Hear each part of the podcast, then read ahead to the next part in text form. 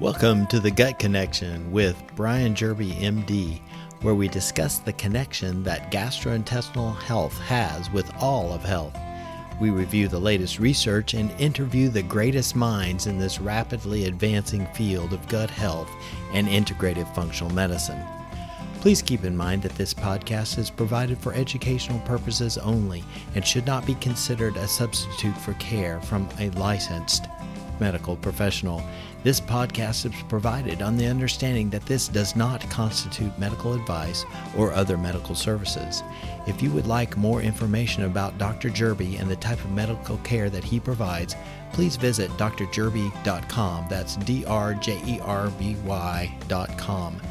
Now, let's get to this episode of The Gut Connection.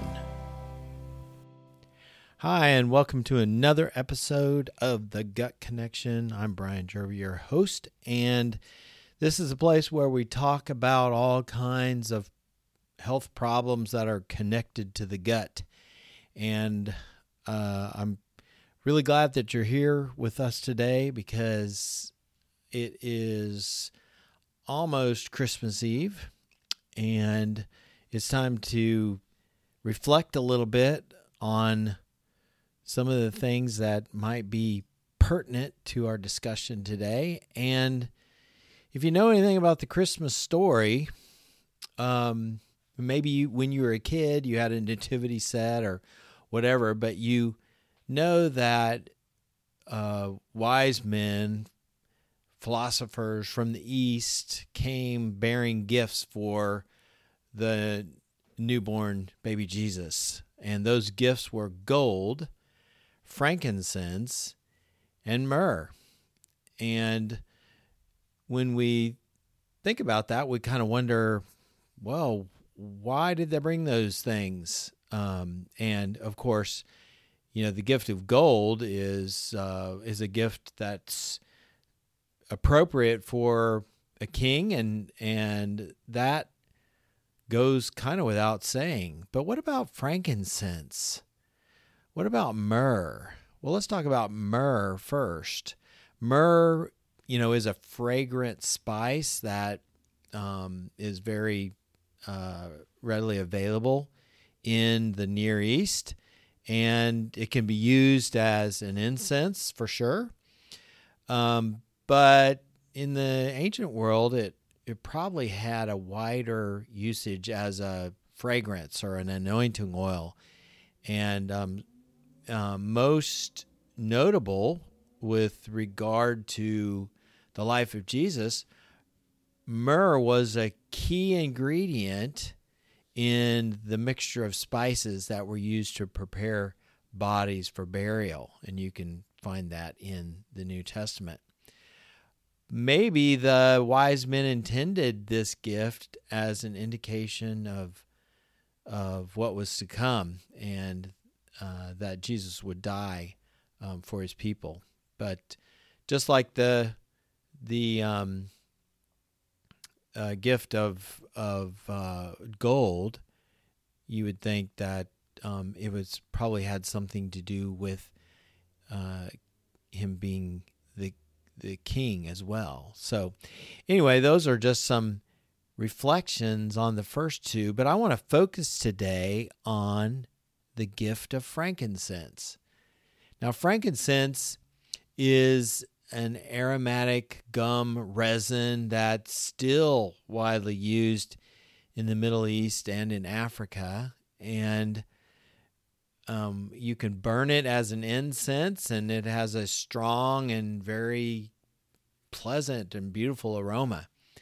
And um, it was back in the ancient times, it was very expensive, and uh, normal, you know, regular folks like you and I um, couldn't use it as you know a common uh, household air freshener sort of thing. Um, and back in those times the burning of frankincense was was mostly used with ceremonial worship and in this way the inclusion of frankincense may have indicated that the wise men understood that the prophecy of the Old Testament was being fulfilled um, in the coming of Jesus as the newborn king. Well, we're not going to talk about that today. We're actually going to talk about the fact that we still use frankincense, and I use it in my practice all the time, not as an incense, not as a, um, you know, uh, uh, something that we would apply or give to um, kings or deity or anything like that, but we use it medicinally. And um, what we use is uh, what's better known as Indian frankincense, and maybe the maybe you know it as Boswellia. And Boswellia has many uses, um, and uh, it's really exciting to see that more and more studies are being done with Boswellia, um, especially in the area of biofilms. Now, biofilms are are really um, prevalent, and I guess the best example of a biofilm is plaque on your teeth. And uh, you know we can brush that away, and it comes right back. Um, so we keep brushing, but biofilms elsewhere in the body are difficult to control because we can't get a toothbrush to most of, the, most of these places. Okay, so um, you know all kinds of organisms can can develop biofilms, and the significance of this is that um, biofilms can make the organism that makes it can is kind of like a matrix that it hides in, and it's difficult for antibiotics, antifungals, or whatever to get into that matrix and get to that organism and zap it. And um, that's why uh, problems occur with artificially uh, or artificial um, substances that are implanted in the body. And you know, maybe one of the best examples of this is that I have a patient who is very ill. Um, she is one sick young lady, and she has a long term indwelling um, IV catheter that kind of goes up her arm. It's a PICC line for those of you who um, know what that is, but it is placed in her arm and it goes um, up the big vein in the arm and um, through the big vein in the chest and kind of sits in the vena cava above the level of the heart. Well, that's a that's a foreign object sitting in a big blood vessel. Well, guess what? Uh, that foreign object doesn't have an immune system, and therefore any organisms that might be floating around in the body that the immune system normally would zap, would normally take care of, these guys kind of collect on this um, this artificial or um, this foreign material. It's not tissue, it's not self, um, and they grow and they develop a biofilm. And recently, this young woman had became very ill, became septic, um, high fever, um, high heart rate, low blood pressure, you know, the whole nine yards. Rushed her to the emergency department, admitted her to the intensive care unit. And the first thing that you have to do in that case is get out the line because that's the only way to disrupt that biofilm. Now, just getting out the out the line, taking out the line is not the only treatment you know she required antibiotics and all those kind of things but you can't you can't treat no, oh, well, let me back up. No amount of antibiotics are going to penetrate that biofilm. You've got to disrupt it by taking out the the foreign object, and in this case, it was the um, it was the indwelling IV line. Well, fortunately, you'll be happy to know that she survived, and I saw her in the office the other day, and um, um, she's thriving once again. But anyway, that's just another example of a biofilm. Um, and, you know, some chronic infections, maybe you have a joint replacement, like a hip or a knee. Um, some of those have become chronically infected and they are also very difficult to um, get rid of because it's a foreign object and you know you can develop a, a biofilm, you know, in in the foreign material. Um, so the whole point of this is to let you know that biofilms do occur in uh, in the body, and very commonly they occur. And the problem is that they are often ignored, or maybe in some cases, people don't even know about them. Practitioners don't even know about them. And they go, you know, untreated. They go un, um, unchecked or undisrupted. Well, that's what we see a lot of when it comes to yeast. And we see a lot of gut problems and a lot of gut problems have a component. It's not necessarily the only thing that's causing the gut problem, but it's a piece in the puzzle. But one big piece in the puzzle, many times, is yeast. And yeast is incredibly good at forming biofilms.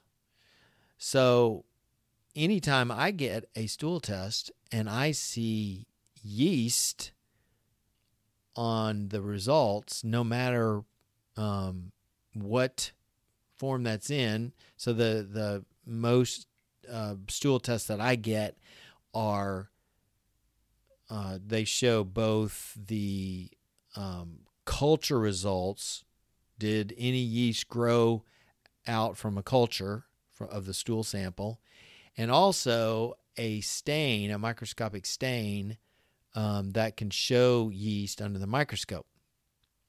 So when I see a bunch of yeast under the microscope, or when I see yeast growing in a culture, and I don't care if the lab counts it as as excessive or not, whenever I see yeast growing, I think that that could be part of the problem.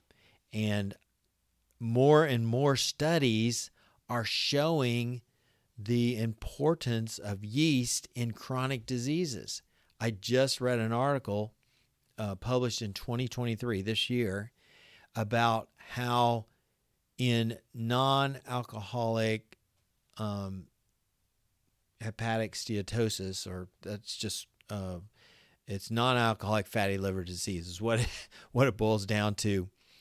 Um, the the people that have um, non alcoholic fatty liver disease have a different signature of yeast in their gut. And the researchers are postulating that the yeast in the gut is affecting the metabolism, which then drives the fatty liver disease. And if you know anything about fatty liver disease, you know that it's rampant as a metabolic disorder in our society today. And studies have shown that, yes, it definitely does relate to the microbiome. And of course, part of the microbiome is made up of yeast. It's not a huge part, but it's still a part. So, uh, non alcoholic fatty liver disease is probably driven to some extent by yeast. And when I'm saying yeast, I don't mean just candida. Now, candida is one that almost everybody's heard of, but there are other kinds of yeast as well. And the problem is is that the treatments that we have for yeast, the yeast are becoming resistant to them just like with antibiotics and bacteria, the bacteria becoming more resistant. We don't know what we're going to do, um, you know, because these these bacteria are getting stronger and stronger against our antibiotics, and we're getting less and less treatment options. Well, the yeast are doing the same thing. There are more and more reports of yeast that are resistant to fluconazole um, or any of those type of antifungal medications. Um, you'll probably know that best as diflucan. Anyway, these yeast are a problem with our dysbiotic guts, and it is driving some of our diseases. Cancer is another one. Cancer is be, uh, is becoming uh, one of those ones that more and more studies are done to see what role yeast plays in the development and the growth of cancer. And you know, you don't know unless you look for it. But when you when they started looking for it, they found out, oh man, uh, there is an association between the development and the growth of cancer cells and yeast, especially in the gut. So that's on the horizon as well. And then uh, I'll just mention this also that there are more and more studies about um, the interaction of yeast with the immune system, especially as a kid. And if a kid develops the wrong response to yeast organisms in the gut, you know, um, when the immune system is developing, and it, it, could be other times too. I don't want to just limit it to kids, but that's the research that's available right now. But that can influence the development of autoimmunity. And of course, if you are a person that has Crohn's disease or um, knows about Crohn's disease or knows someone with Crohn's disease, then you know that there are a number of antibodies to yeast that um, are markers for the development of Crohn's disease. And so, more and more linkages, more and more um, evidence is coming out that yeast in the gut uh, can play a big role in chronic diseases. And of course, you know, with functional medicine, what we do is we are looking for the root cause, the root cause of things. And, um, you know, we don't want to just uh, find out, oh man, you've got um, uh, autoimmune disease. Well, you know, that had to develop over time. And gradually, the immune system was becoming more and more reactive to whatever it was. And then finally, it reached the level of what conventional medicine would uh, consider an actual diagnosis of an autoimmune disease. Well, why didn't we intervene long ago when this was developing so that it didn't get to the point it didn't get bad enough to the point that it could be diagnosed as an autoimmune disease. So we think that autoimmunity starts long before the diagnosis and um, you know it's a gradually growing problem and if you see some of the abnormalities early before it reaches the level of a quote unquote diagnosis, then if you can reverse it, the time to reverse it is well before it becomes a diagnosis. The problem with conventional medicine is that they're not going to do anything about anything until it's an actual diagnosis. Well, we are in the business of intervening before something turns into an actual diagnosis because we want to treat the root cause and turn that around before it gets bad enough. For instance, Hashimoto's thyroiditis, for one.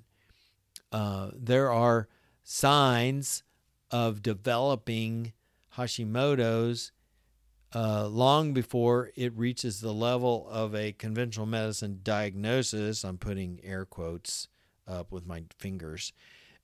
anyway, um, we there's good studies and good clinical experience that we can intervene early on and reverse autoimmunity before it turns into actual Hashimoto's. So uh, the linkage with the gut is strong with Hashimoto's, and the linkage with the gut is quite strong with other autoimmune diseases as well. So, um, so you know, non-alcoholic fatty liver disease, cancer, autoimmunity, and just plain old gut dysbiosis, and um, that can cause inflammation. That can lead to um, chronic medical problems, and indeed, bacterial overgrowth is part of that, and undergrowth imbalances. But also part of it is because of the doggone yeast. And so we can't discount that um, because, in my experience, yeast is a whole lot harder to get rid of than a bacterial overgrowth.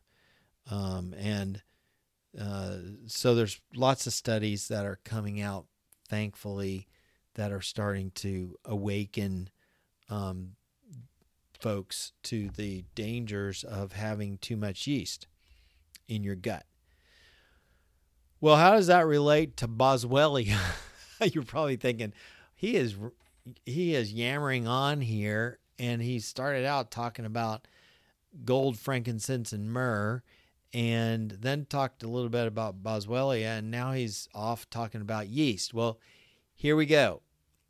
Um, I've got a study in my hand right now that was published in 2022. It's um, it's out of um, let's see, it is out of Europe, and what they did was they theorized or they postulated that Boswellia um, had anti-biofilm activity, and that's how it was effective against yeast. And so they did a study, and indeed, they found that Boswellia um, had activity against the yeast as well as their biofilm. And so if you can disrupt the biofilm, then it it'll release or expose these doggone yeast organisms and make them susceptible to the treatment. Now, could that be one of the reasons that a lot of these pharmaceutical antifungal medications are becoming less effective because they're not able to disrupt biofilms? Possibly. And they postulate that Boswellia could be used to, uh, in conjunction with pharmaceutical agents, um, to enhance or be adjunctive um, treatment for for um, yeast and yeast biofilm, and so this is exciting stuff because we already know that Boswellia is safe um, and that bio, uh, Boswellia is effective. Not only do we have clinical proof of that in our own practice, but there are tons of studies. And on top of that, as you might know from the biblical account, Boswellia has been used for thousands of years. And so the use of Boswellia as a medicinal agent is is well documented historically too. So you got thousands of years of historical data that says, "Hey, this works," and it you know Boswellia has been used um, for all kinds of things, not the least of which is arthritis. Um, I use it um, for ulcerative colitis sometimes, Crohn's disease, um, asthma. You know, it has a lot of anti-inflammatory activity. Um, but we've got all this data that uh, it works. Um, not only in my personal experience, but again, thousands of years of of um, of Eastern uh, Eastern medicinal use, um, uh, as well as India and as well as the Middle East. So, um, a lot of different cultures used this and proved it over time. And um, one of the cool things is that um, new pharma- pharmacologic studies have um, shown that it also helps regulate boswellia also helps regulate the immune system. It inhibits certain cytokines you know you've heard of cytokines in, in the face of covid um, those inflammatory uh, molecules that are produced in the body. It has antioxidant properties. It can help protect the liver as you know uh, we already showed that it can help lower blood sugar um, believe it or not, and triglycerides as well. And um, in some cases, they're even using it in Alzheimer's disease. So, you know, if you see those many that many uses, you start to think, oh, that just sounds like snake oil. You know, it's good for everything. But when you think about it, chronic diseases, if you know anything about chronic diseases and and and diseases that plague our society, most of them are related to inflammation of some some type. Okay?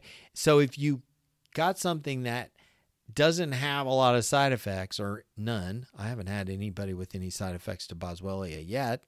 Um, I'm sure there will be somebody, but low side effects, high efficacy against um, inflammation.